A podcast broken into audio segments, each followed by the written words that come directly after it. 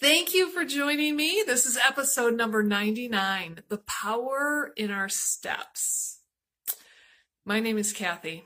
I love to challenge and I love to be challenged.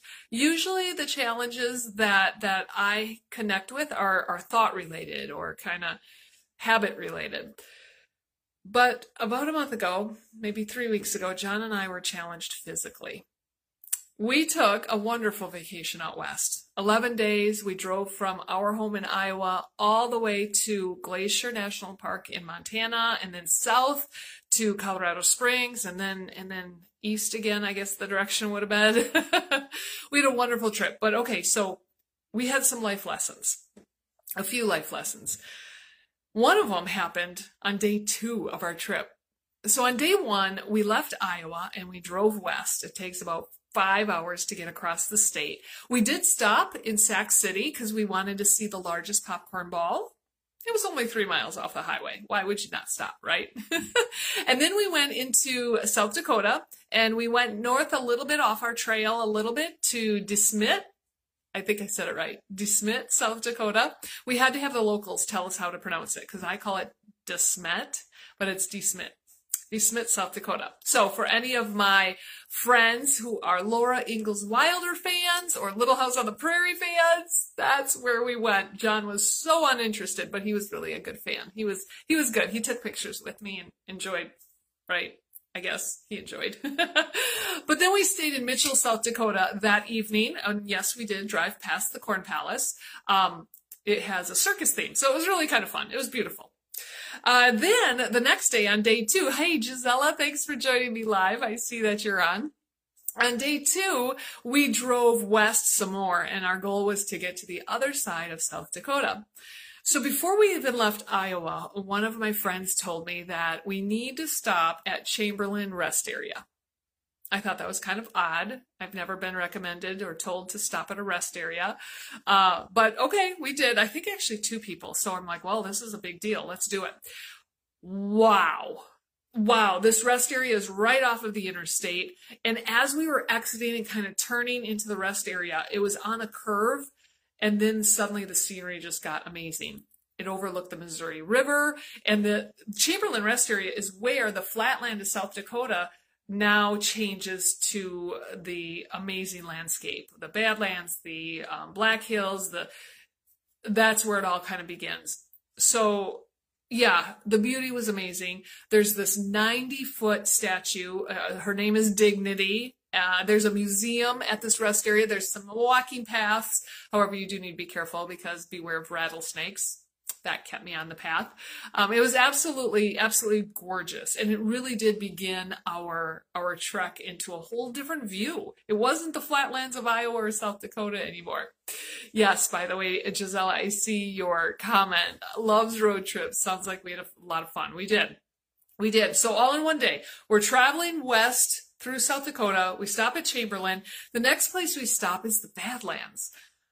Holy beautiful Holy cow, it was amazing. Now, mind you, it was 106 degrees on this day. So we were driving the Mustang with the top up. It's a convertible.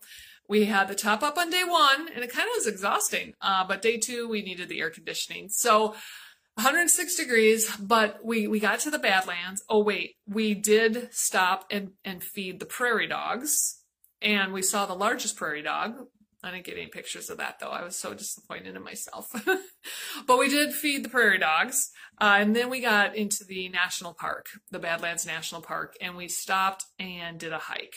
Even though it was hot, you just, you can't help but get out and enjoy this just amazing, amazingness.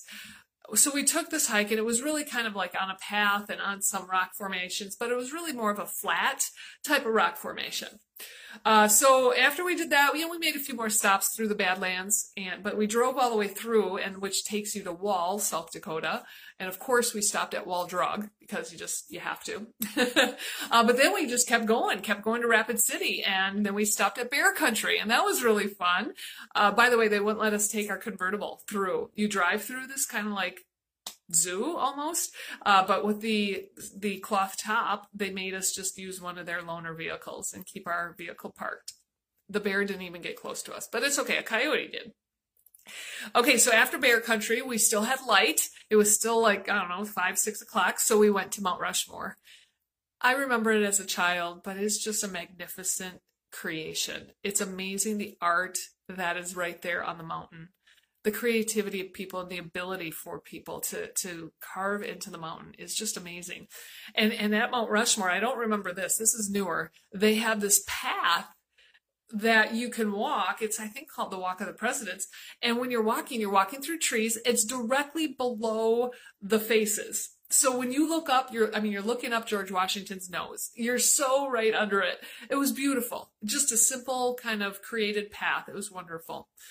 Uh, so then that night we stayed in Custer, South Dakota, and we were very close to Custer State Park. So the next day we were also very close to Needles Highway.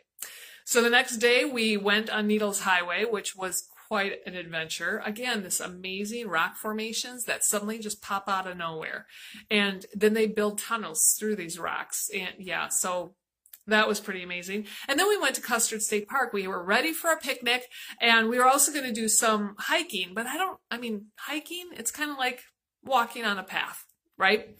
Uh, so we had, you know, our shoes on and we had water and we had our visor and our backpack.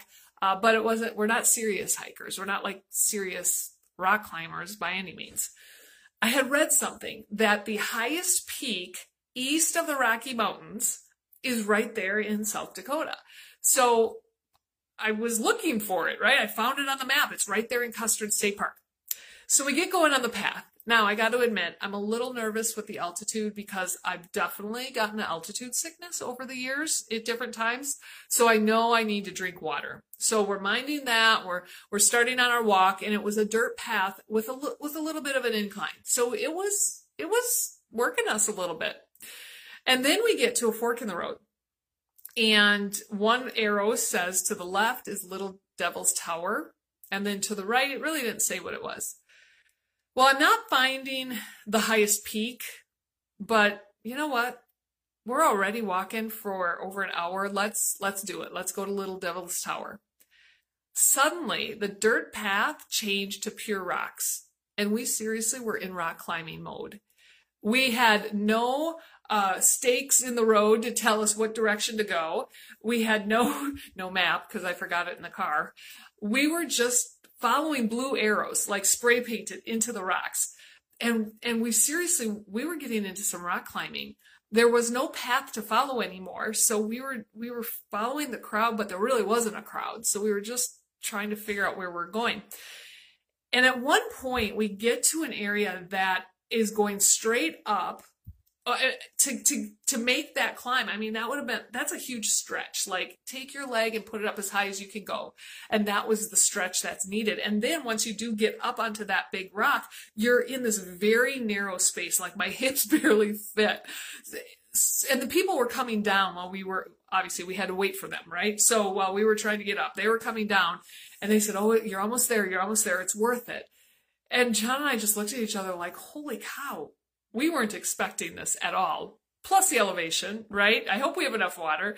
Uh, it was it was getting a little windier because we're getting up there. And I even looked at John and I said, you know, we don't have to go all the way to the top.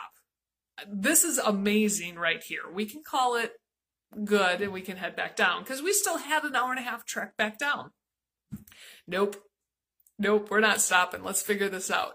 So we made this this extreme climb, and at that one particular moment, John went first, and he even turned around to give me a hand, and and I just it was too awkward. I couldn't. I needed to get my own bearings, my own grip. Right. I needed to be very intentional where I was putting my feet, where I was grabbing my hands. So I, I dismissed. I, I, I said no, thank you. Let me just go. Let me let me figure this out. So I stretched my legs, I put my legs into position, and I, I grabbed. I mean, there's not like big rocks to grab. You're just putting your hands, literally rock climbing. You're putting your hands in the right place. So I was very intentional, and and I did it. I mean, it was a breeze. It was no big deal. and then we get walking more, and there's more rocks to climb, and finally we get to the very top. Well, it wasn't the tallest, highest peak east of the Rocky Mountains. It was only 6,983 feet above sea level. John climbed to the highest point he could climb. He had his little elevation meter and he was even raising his hand real high. He couldn't, he couldn't get it up to 7,000 feet, but we were close and it was a little chilly up there and it was very, very windy. So John goes to the highest point and says, take a picture of me. So he stands there with his arms in the air, just like Rocky, you know, arms in the air, like he conquered it. I got some great pictures, but I couldn't, I couldn't do that. I couldn't stand. I have a picture of me sitting with my arms in the air because the wind was pretty intense. And, um, yeah, you know what? I made it up there, but standing was a whole nother feat on the way back down, I thought on the way down would be actually harder because these inclines were so intense. It wasn't as bad. It was easy. It was harder finding our way because the blue arrows were created on the way up. So on the way down, we didn't quite see them all. But on the way down wasn't wasn't all that bad, and, and it did go faster, right? Because we're going downhill. But on the whole trek, I kept thinking about a speaker that I heard years ago. Her name is Alison Levine and she's a mountain climber and she's climbed Mount Everest. And during her presentation, she was sharing about the the challenges on a mountain. Now, granted, we were about ten thousand feet. No, we were more than ten thousand feet lower than she was, so we didn't have all the oxygen challenges and truly the cold air and even more wind than what we faced.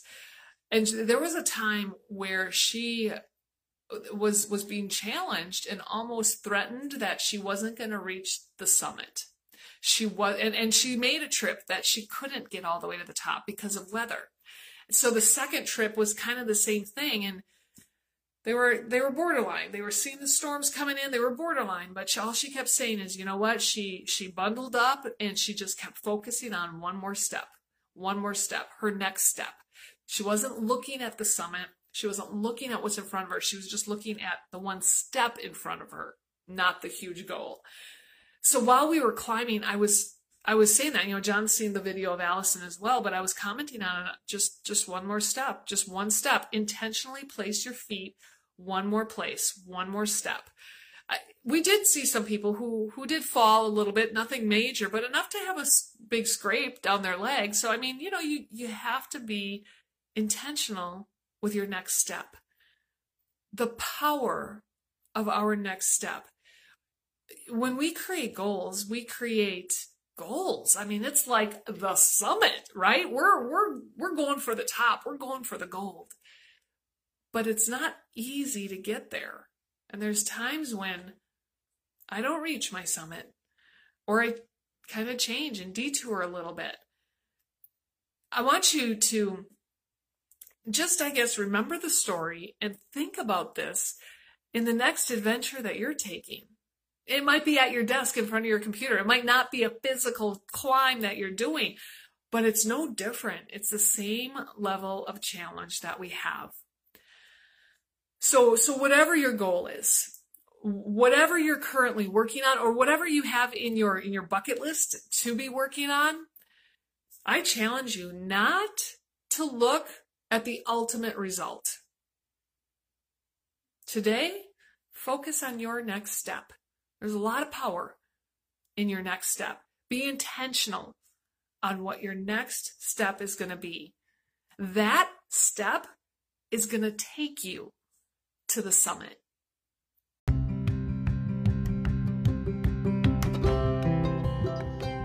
I hope this topic has challenged you in thinking differently as you strive to grow from success to world class. Please follow this podcast, visit our websites, and follow Unity Consulting and Chef Kathy on Facebook. That's chef like a cook, C H E F. Be sure to share this with your friends. I look forward to connecting with you next time to challenge your habits so that you are more efficient and fully empowered.